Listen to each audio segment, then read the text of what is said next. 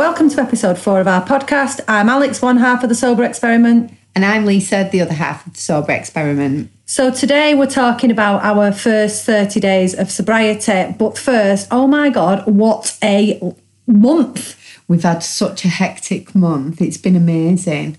Um, it started off with the Bee Sober Manchester meetup Yeah. with Sober Girl Society, which was just fantastic. We got to meet Millie, the founder of Sober Girl Yeah. Society, which then resulted in Millie agreeing to do a podcast with us, which we recorded the other day, and I can't wait to get it out. And then I got like all brave and just started messaging loads of authors and people. I even thought I might get Fearne Cotton on. That's not happened. but I did actually message her. Lisa told me to calm down. Um, but we've got so many big names coming on in the sober world. So many big names coming on, haven't we? Oh, we have. It's giving me anxiety. I can't wait, but I get so nervous about these things, Alex. I don't know what you're doing to me. So yeah, we've got um we we're actually doing a podcast with Annie Grace. Yeah, that's later on this month. As long as she shows it, because if we can contain ourselves and not laugh like a pair of morons like we do on our own. Yeah, she might be like, yeah, that was great. Thanks, girls. Delete. Oh dear. Uh, we've got William Porter coming on, so the author of Alcohol Explained, and he's about to release a second book, so he's coming on. Who else? Clare Pooley. Clare Pooley. That's. Lisa's got a girl crush on her.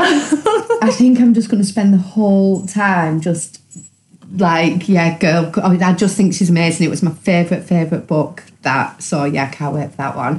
Who else have we got? With Lotta Dann, Mrs. D is going without. my mum is so excited about that. she, honestly, when I told her, she couldn't believe it. Alex, she's really. She was like, "Will you mention my name? Will you tell her that I liked it, so then I can be like podcast famous too?" Simon Chapple, who is the founder of Bee Sober, not Bee Sober Manchester, but the group Bee Sober. And he's also written and released a book, which Lisa finds really funny because I always describe it as yellow, but it is called The Sober Survival Guide, and it's fantastic. I've read it cover to cover, and it really is useful. Uh, so get get looking at that one if you can. Um, what else? Anything else? I don't think there is anything. else. Oh, we did Is a that networking event. We did the networking we did event. do the networking event. That was quite funny. Well, apart from the first thing that we got asked was to put our business card in to win a bottle of champagne and the beer that was made out of Kellogg's cereal for sustainability.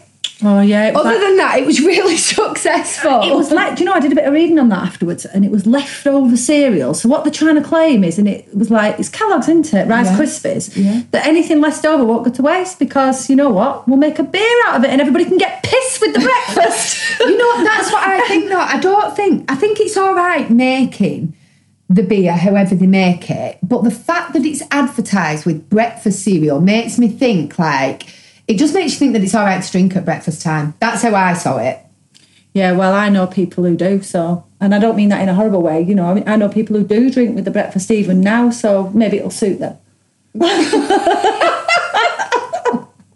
no, I'm only joking. Right, okay, I'm not joking about knowing people though. you know. I'm just joking about it being okay.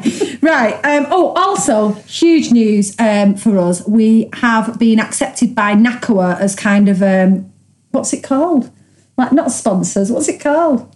Well, Fundraisers. yeah, we're fundraisers for their charity now. So if and when we make like money on anything, the badges, any of our merchandise, 10% of everything that we make, we're going to donate to them. And we're going to be doing a fundraiser at some point to raise money for them. We are, because it is a charity that's quite close to our hearts as well, isn't it? Yeah, and if you don't know what they are, they um, support children of they say alcoholics and alcohol dependent parents, don't Yeah. they? But right into adulthood as well. So they're not just looking at the children, they're looking at those that are living with the after effects of it. So yeah, um, loads of news. We've been busy bees. We have Stop laughing. we have been busy bees. um, so yeah, right. We'll get on with today. So Lisa, start first thirty days. So the first 30 days, I'm not sure what I expected when I quit drinking, to be honest. All I knew was that it wasn't working for me anymore, what I was doing, and I just knew I had to do something different. So I guess in the thir- first 30 days, I kind of expected quite a bit out of it. I expected weight loss. I expected Yeah, all right.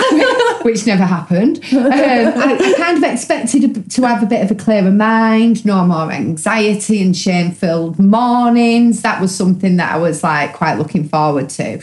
But I just didn't have a clue what to expect because living life without alcohol, especially at the weekends for me, was just a completely new experience. I'd I'd never done a dry January. Um, I had abstained in all my pregnancies and done sober October, which seemed like forever and ever. But that was just kind of temporary things, and I think you can kind of do anything temporary.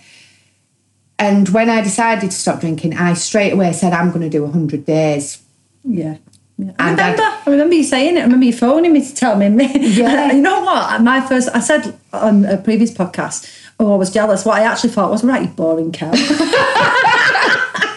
I think you might have said that as well. but no, oh, supportive BFF here. yeah. But you know what? I, I remember saying, because I'd felt so rough and so anxious that I thought, right, that's it. I'm doing 100 days. I've heard about it. That is me doing it. But then when like I started to feel a little bit better and the hangover had gone, I was like, shit, I've told everybody I'm doing 100 days. Did you put it on your social media? Yeah, straight away. I was in bed. I was rough. I couldn't even see. And I think I'd done a status like, I'm doing a 100 day challenge. and just, yeah. So I knew if I put it on social media that then I would have to do it because I'm stubborn, you see. And, yeah. I and, I don't, and I don't go back on my words. So I knew I was doing 100 days. So yeah, when I felt better, I was like, oh my God, 100 days. Then I remembered that I had holidays booked. so I was like, oh no, I've got to go to Canada. And I've booked Cyprus with my youngest daughter, Olivia. So I thought, how am I going to do these things sober? Because normally, as well, when the shit kind of hits the fan. The first thing I used to do was find a drinking buddy and I would drain my sorrows in Prosecco. It's just what I did. I'd fool myself into believing that it made everything all right.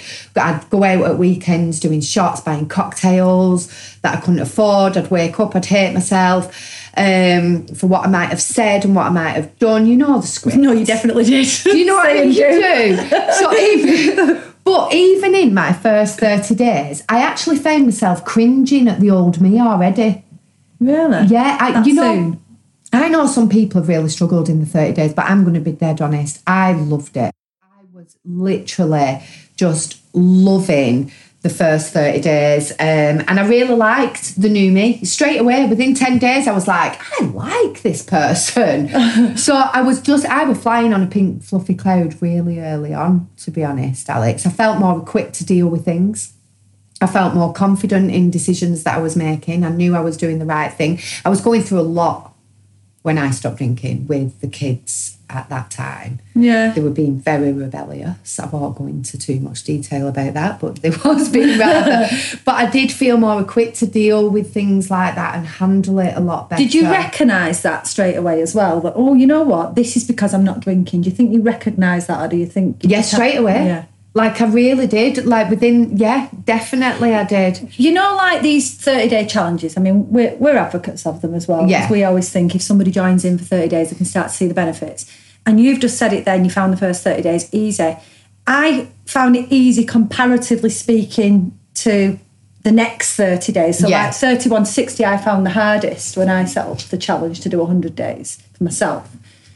So, it's got me thinking that maybe these 30 day challenges aren't really enough because and I don't mean that, you know, I'm not trying to undermine anybody who's given them a go because I think it's brilliant and I'm really not yeah. taking that away. But it's got me thinking, is is it enough to actually experience life beyond alcohol? Is it really enough? Or do you think we need to push ourselves to that 90 day point where you're not going on the roller coaster? I think absolutely. I really do. I think when you look at 30 days, a lot of people do dry January a lot of people do sober October, and it's kind of there. I found that when I did them things, I was using willpower. So for that month, you know, you'd rally a few friends to do it yeah. with you. So you kind of would all mourn about how boring and long that month was together and that you couldn't wait to get to the end Plan of it to have a out, drink. Yeah. Whereas when you go in for a longer period of time, you get to experience a lot more in that time. I think it's like pregnancy for me that, and I touched on this last time. I think I did more than touch on it. I think I waffled on it, but um, yeah, pregnancy for me, it was never an option to drink when I was pregnant. So it just the desire wasn't there. Yeah, and I think that's when you when you do longer and you actually change your mindset, you realise you can overcome the addictive substance, don't you? Yeah. That does not happen in 30 days. No, definitely it doesn't. I don't think it does. No. I really don't. But I did I did find it quite easy compared to like some people that I've heard talk about it where they have found it really difficult. I think a lot is mindset. It is. And I- I threw myself into it like I do with anything. You know, if I like something, that's me. I'm all or nothing. I was like that with drinking. I was like that with everything I've done. Yeah. So I it was only natural for me to kind of throw myself fully into sober life for that hundred days. Yeah. So I did find it quite easy compared to some people. And I just loved it. I went on Facebook and Instagram and I found all these sober accounts. I read and read and read. Like within that first 60 days at least, I'd read Annie Grace's Naked Mind, Yeah. The Unexpected Joy of Being Sober, Yeah. The Sober Diaries, and one of my favourites that I actually don't speak about enough was Allen Carr's Easy Way for Women to Stop Drinking.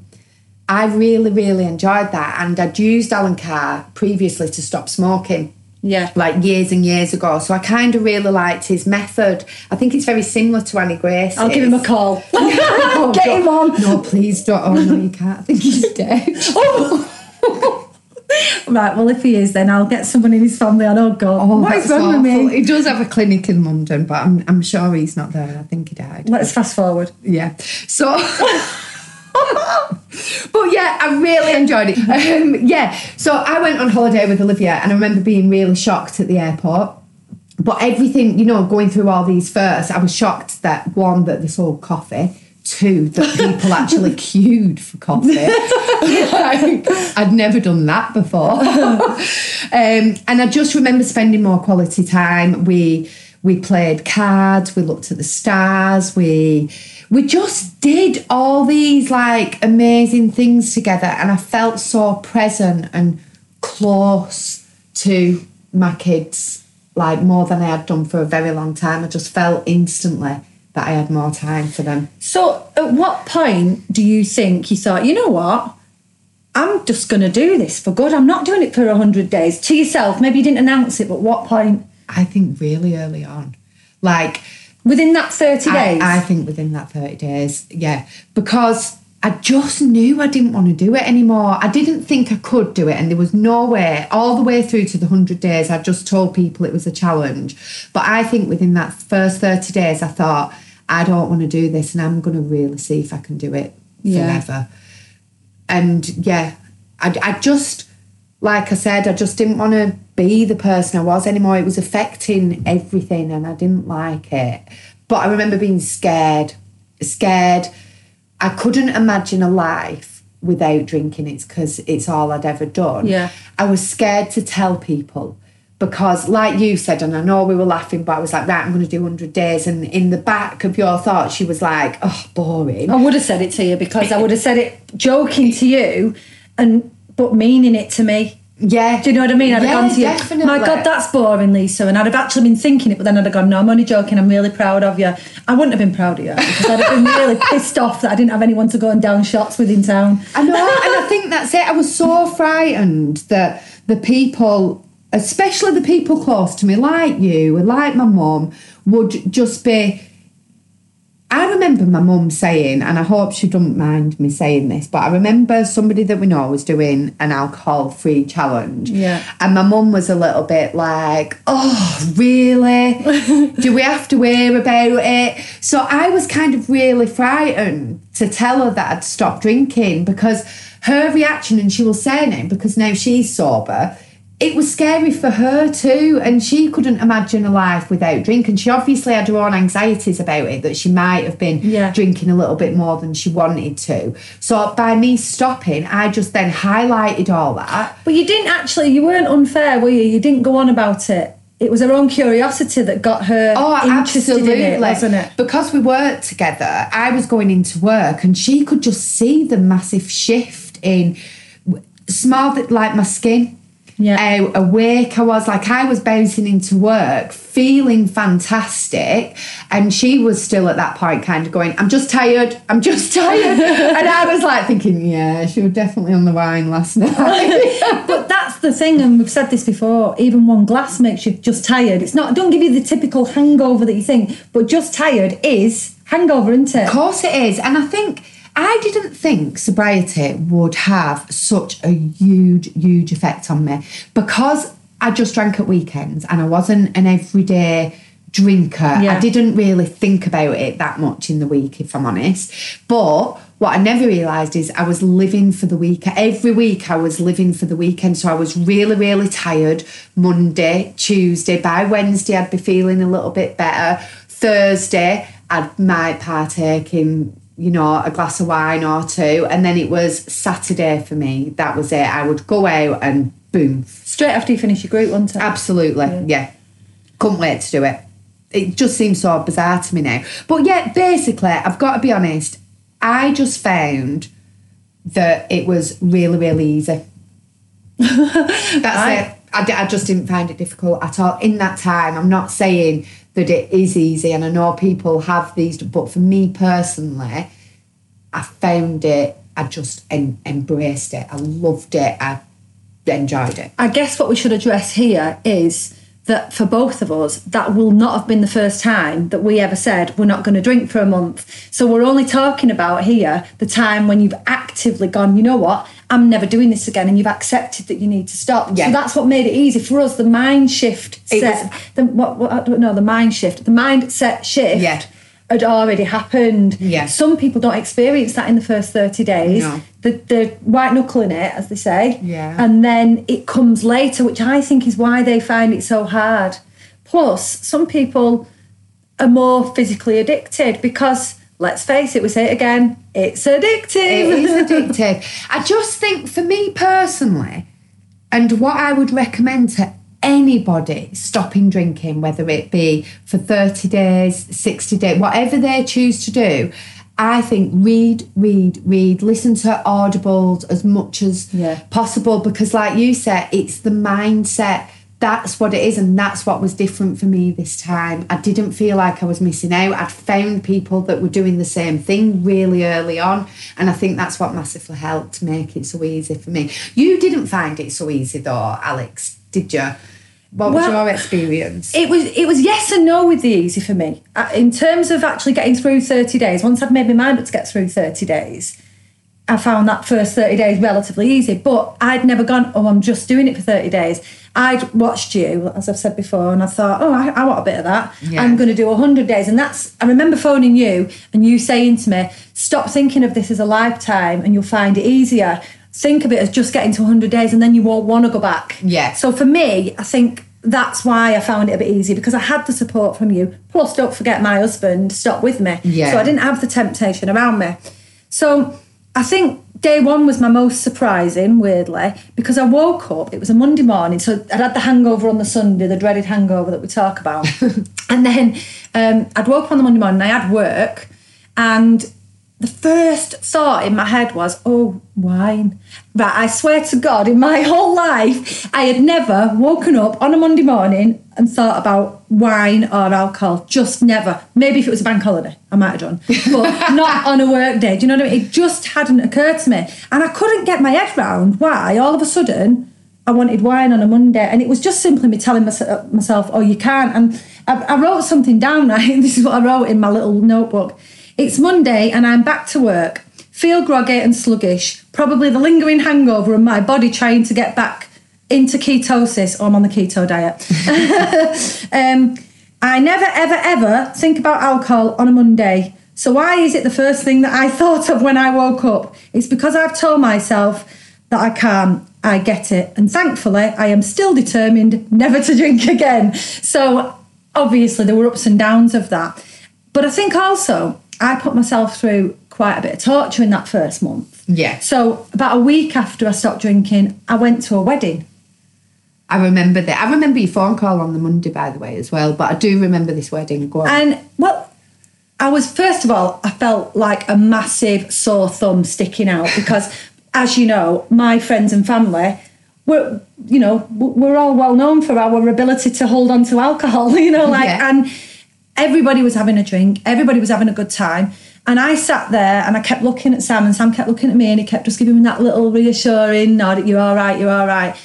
And it took me ages to relax into it. But you know what? I've said that I've never sober danced, and I did dance at that. It was a bit awkward, and I felt like a bit of an idiot. Yeah. Um, and I only did it for maybe 30 seconds. But that wasn't about me. That was about me showing everybody in my family that actually, oh yeah, I can just have as much of a good time. But in honesty, I didn't. Yeah. I I- didn't. It was too soon. I shouldn't have gone. That's what I was just going to say. Within that 30 days, that's quite a big event to go to, isn't it? and I wouldn't have yourself in that missed it because you know it was my cousin and I'd not managed to get abroad to her actual wedding and number one I wanted to go for her but number two nobody would have understood Yeah. I was already finding it challenging and they would have just thought it was me being selfish not going so I did it and really I just wasn't ready now originally I told myself that I was going to wait until after the wedding and after my holiday before I stopped but as you know that hangover just went right now.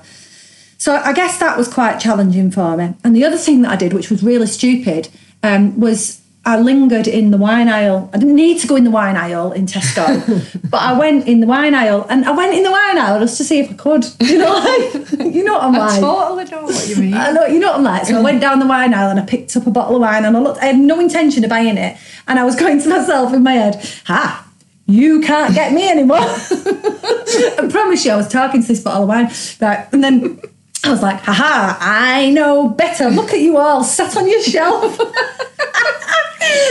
trying to tempt me. Well, you can." But what that did do was it spurred me on to go and try. And I'm not joking when I say I think I spent about 40 quid on non-alcoholic wines. I went into Tesco, I went into Sainsbury's, I went into Waitrose, I went into Marks and Spencer's and I bought every single bottle of red wine. And I swear to God, non-alcoholic, I took a sip out of each one, decided they were just like rancid and tipped them down the sink. and in a way, it was a good bad thing because it sort of stopped me craving for that replacement because I just thought, well, there isn't one. There isn't one for me. Uh, the there reason, if you look not red, not red. Yeah. I've not found a good red. Um, if you're a prosecco drinker, like when we went to that social, Yeah, that um, was lovely. w- with Millie. That prosecco, what was it called? Noughty, as in Yeah. N O U G H T Y. Um, that that was um, really good, and I don't know whether that's just because it's been so long since I've had that, or whether it genuinely was a good replacement. But I've not found a red wine, and now I've not tried. I just drink tea, I, I think not water, because I'm not one. I do drink water. Do you think though? Um, I know we're going to talk again on another podcast about alcohol, alcohol-free drinks and Yeah, stuff. it's a bit like yeah. But wine, I just can't bring myself to try the non-alcoholic version. Well, I don't bother, they're rubbish. I've, I've tried like the Nosecco and things like that, and the alcohol-free gin and tonics, and I love now and again an alcohol-free beer. I really enjoy that.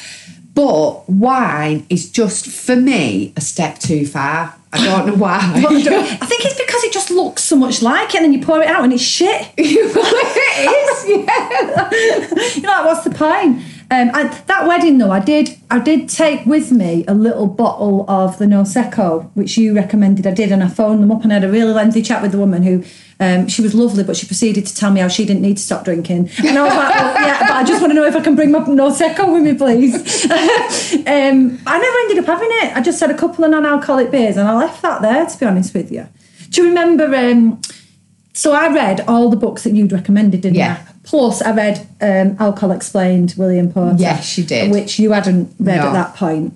Um, do you remember me phoning you up going, Oh, you'll never guess what I found out? do you know that alcohol does this? And you were like, Yeah, fucking been there and done that. Will you just get on with it? I'm, I'm on universe stuff now. Do you remember You telling used to ring me every week. Uh, Lisa, have you read this book? And I'd be like, No, I've not read that. I'm kind of reading something else now. And you're like, No, You've got, you've got to, to- read this. Listen, I'm on day 300, love.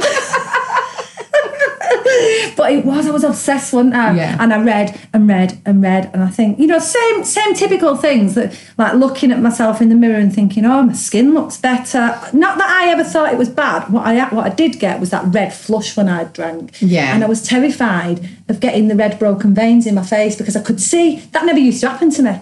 And because I was now drinking more to get pissed quicker or to get to the same point, Yeah. I was getting really red face, which I didn't like. Um, I think something else which bothered me is, and you'll remember this because again, it was something I, I phoned you about everything. I'm, I'm surprised you don't live with me. I feel like I do.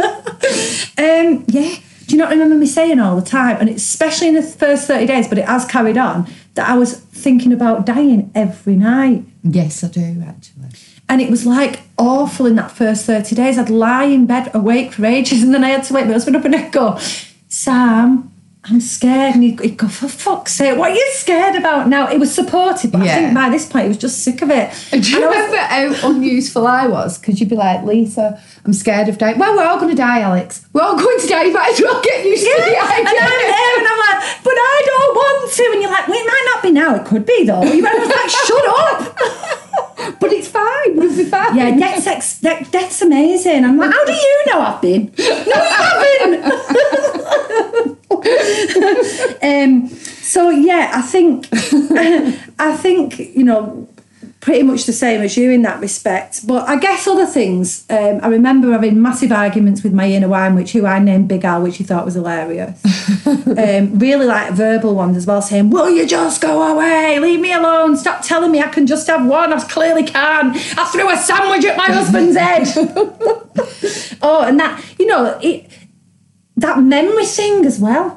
Right. So this is another thing, and I know you've experienced this. That first thirty days, you just become like a major like scatterbrain. No, I agree. I think you hear from people saying how they get all this clarity, and in that first 30 days, definitely not. Like, I was so forgetful. I was. everything, just day to day things, I was forgetting things. No, I was the same, and I think that that's quite scary then because what happens is after the first 30 days, I don't know exactly when, but all of a sudden you become an elephant in terms of your memory, don't you? And everything's Yeah. coming back. So, yesterday, right, I was having this flashback. You know, I've always said, oh, I was never that bad when I was younger. It's just got, wo-" well, I was. Because when I when I was 21 and I got married first time, I I've just remembered that I was sat on the dance floor at the end of the night, and I know you came to, but you'd have gone by then because you had a young, Yeah, baby, yeah. didn't you, that time? Um, who's now what, 22? 21. 21. Yeah. I should know that, she's my goddaughter. But um, I do know that. um, but yeah, I, I was at, the, at my wedding, in my wedding dress, which was a big wedding dress, sat on the dance floor at the end of the night with a bottle of white wine, half drunk, out of the bottle, right? And the song "You'll Never Walk Alone" was my last song requested, and I just I don't know why I had it, but I loved it. And I was sat on the floor, and I swear to God, I was going. I thought it was hilarious. First, I was crying, then I was singing into my bottle, and then I was drinking some. And then every time it said "You'll never walk alone," I was going, "You'll never walk again." laughing my head off, thinking I was like Miss Comedian, you know, like I ended up being dragged on all fours to bed in my wedding dress. And Sounds I like woke a up. perfect wedding night. I woke up right in the morning and the room were lovely. and I actually said to him, I'm surprised he didn't divorce me that day. And I actually looked around and I went, Oh, this room's nice. And he was like, Yeah, not that you'd remember anything about it. There's your wedding dress, and it was in a heap. And you know how lovely he was. He wasn't like a horrible person, No, was he it? was he was so understanding. I got a lift off him, obviously, in the passenger side. He'd not drunk anywhere near as much as me because, unlike me, he wanted to remember his wedding day. and I ended up um, having to drive. It was my mum's birthday. With my head out the window the whole way. Guess what I was doing? Being sick. So, um, yeah, that was it really. And you know what else as well? And I know I'm waffling now, but I think this is really important. I found something else out yesterday. So I've I suffered, and I know you did, from like irritability, Yeah. anxiety, feeling tired. Fit, not I didn't have better sleep at the beginning. It was actually a little bit worse for a while. Mine. Yeah. um, I felt lethargic and a little bit sluggish in the first 30 days. Where, and I just put that down to the fact that maybe I still had a hangover, but looking back, it was like 10 days later, so I don't think so. You probably did, you know. Maybe. And I found out yesterday, right, that have you heard of PAWS? Yes, I have. So, like post acute withdrawal syndrome, and it happens when you come off drugs or alcohol. And I don't think scientists know too much about it, but I'm going to give it a go. And it's like your brain chemistry settling back down to normal. Do you know how long it can last for? Go on. Have a guess, I'm not going to tell you. 14 days. No, two years. Two years. Two years, right? So you know when we see people on our group and on other groups saying, "Oh, I'm struggling. I'm at day 60. I have no idea why." And you know those days you get where you have three down days, you fall off your cloud. We always Yeah. phone each other up going, I think I fell off my cloud. Right? yeah, we do. but right, it is real. It's a real, real thing. But I'm really happy because, like, now I know I'm not a psychopath. right? So when I, the other week, last week, I threw two plates on the floor and smashed them into little pieces for nothing. Um, I really am not violent, but I sound so violent on these podcasts, right? and I threw him on the floor, smashed him into pieces, and I know it's just PAWS now. You know what, Alex? Saying that, I remember early on having an absolute angry meltdown over something. Like really shouting and being mad, and you know, like the kids were driving me mad, everything was going wrong, and just absolutely having a meltdown. And then sitting there afterwards thinking, oh no, that's me. I can't even blame that on hangover, Yeah. on drink. I've actually, I'm a really bad person. You've had PAWS, that's what it is. There we go, I've had PAWS. Yeah, so we're suffering from PAWS. That's now. good to know. It is good to know. I, I thought so as well. So at least the problem is with it, it becomes fewer and far between. So you, you can it can happen all of a sudden. It's just two or three days, and I think the best armory for this is knowing it will pass, and it will pass after two or three days. And after two years, if you've still got it, you're a psycho. Go and get help. um, but it does explain things like me crying at the Poppy Man. oh, So there was a man and he was giving out poppies on Remembrance Week. And yeah, I just started to cry in his face. I bet he thought, you weirdo. But it just made me so sad that he was like stood there after the war. And then, and then Sam said to me, You do know that he's about 60 and he didn't live in any war. And I was like, Yeah, but that's not the point. His mum might have been. And he's like, Shut up. do you think though that you do become more sensitive? No, really.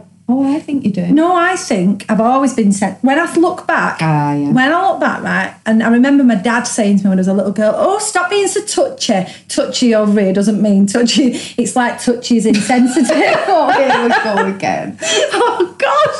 But it don't mean that you're touching everyone. It's like sensitive if you don't know. And I used to get really sensitive about everything, right? Not being but um, yeah, I, I think I've always been sensitive. But drinking, Looking back, actually, you have, you know, when I was thinking, I was just thinking, breathing? Yeah, when we was teenagers and you had like a massive. that was just unnecessary, wasn't it? When I think back to that, you was just going. Why were you doing it? You I don't know. I think I probably was. Take. Oh, I don't want to talk about it. You know, we're talking about it. So I had, I've not got it anymore, but I had childhood asthma. Yes, and did. Lisa was on a, the bottom bunk bed and she was going like making these stupid breathing noises. And I think I'm quite angry about this, aren't I? and I think I looked down and was like, "Why are you taking the mick out of my breathing and my asthma?" Which it sounds ridiculous now. Yeah, but I think I was. yeah, well, you're just That's not. that's like not a nice thing to do, is it? No, don't matter. You were probably pissed. You were only ten.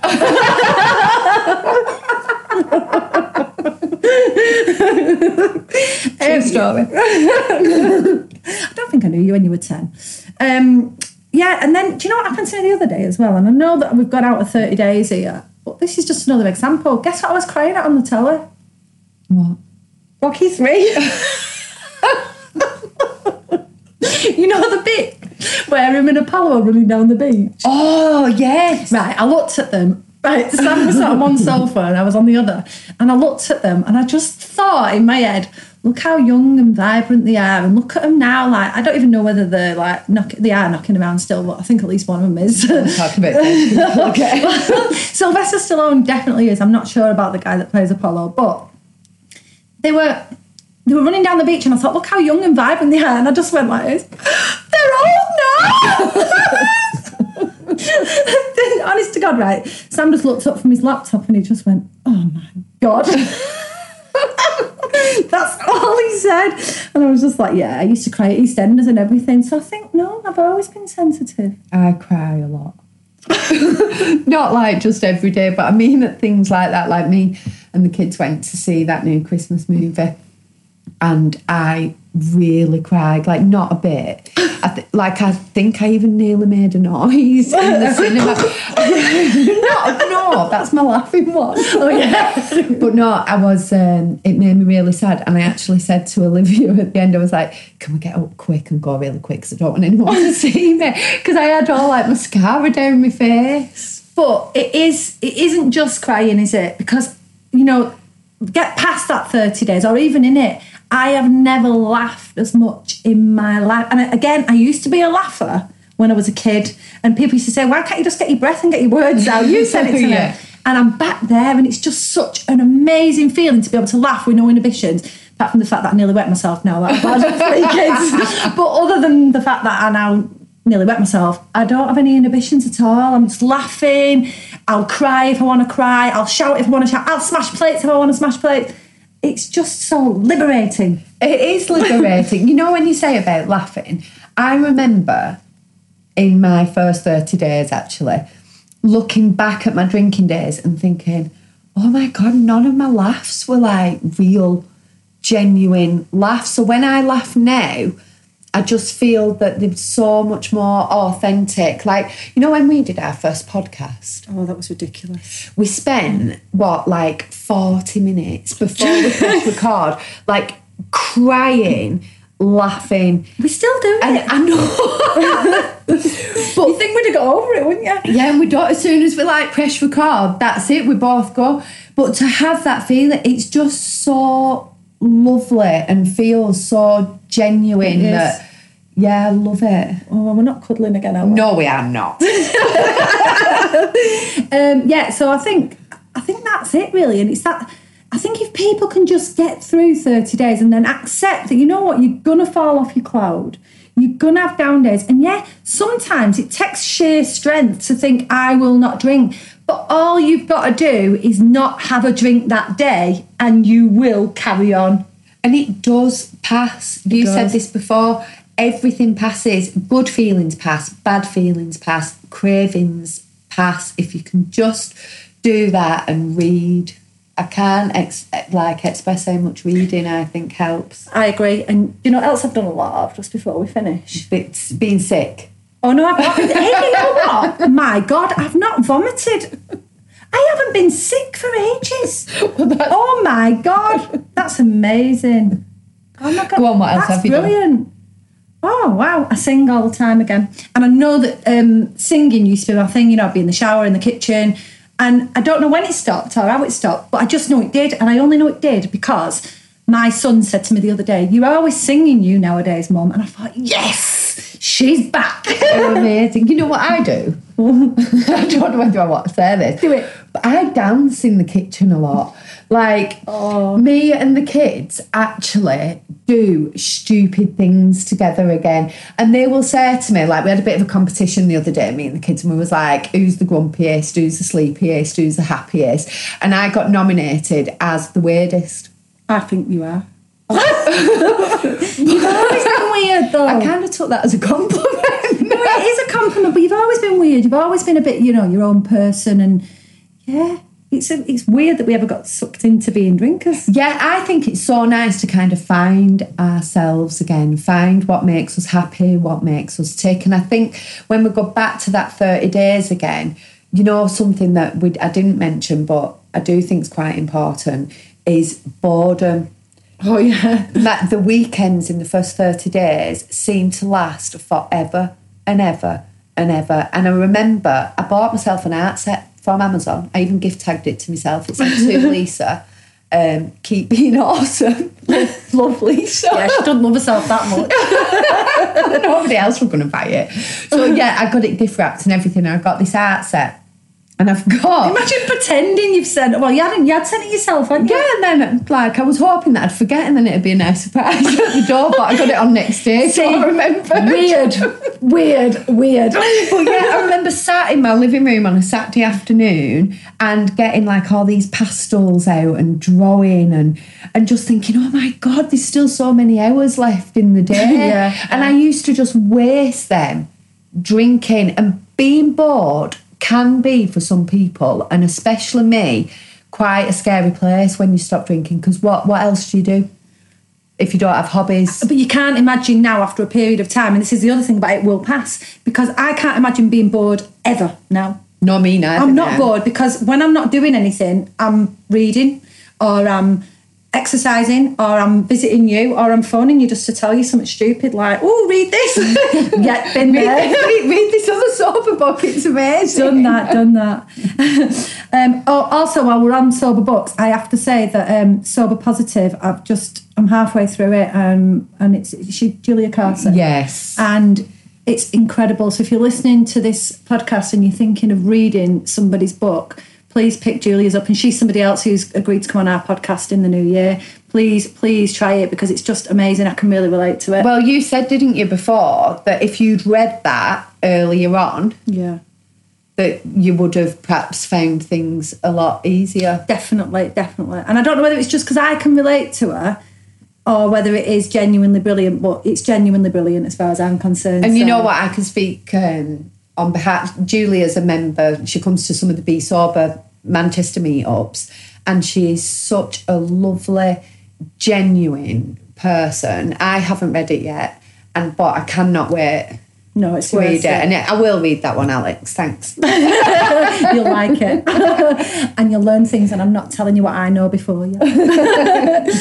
Right, well, I think that's pretty much it for today. Um, so next time we have actually got a guest on, and it'll be our first guest, um, Rebecca Weef Smith, and she's actually the editor of a magazine called Goldie Magazine. You'll find her on Instagram if you want to take a look, and she's talking with us about life after sobriety. So yeah, it's been lovely. We'll see you soon. See you soon. Bye. Bye.